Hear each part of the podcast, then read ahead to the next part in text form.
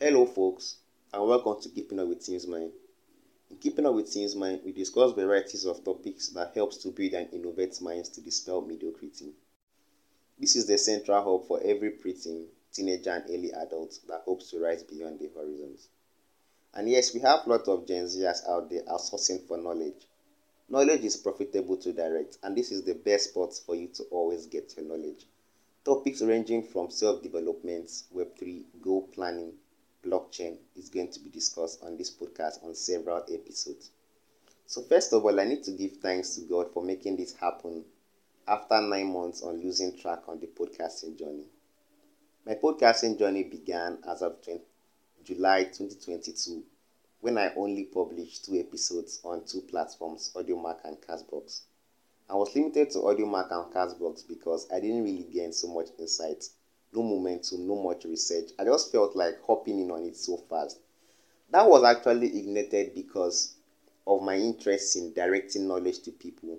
I enjoy indulging in healthy conversations. I enjoy helping lots of people to understand the reality of life.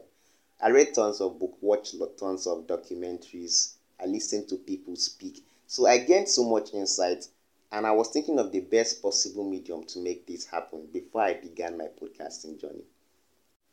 It all began on my WhatsApp status. I began writing ideal stuff on psychology, philosophy. Despite the fact I'm a science student, I wrote stuff like that, thinking it's going to broaden minds. But out of every two persons, let's say only three managed to read from the first thread to the last thread.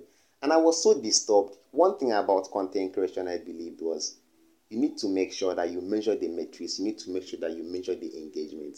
And the engagement was so low, and I was like, maybe I'm just starting out, so I should give myself more time. But it wasn't really working.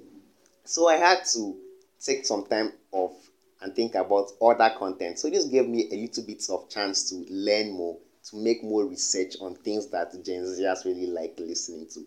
And so it wasn't really working so well.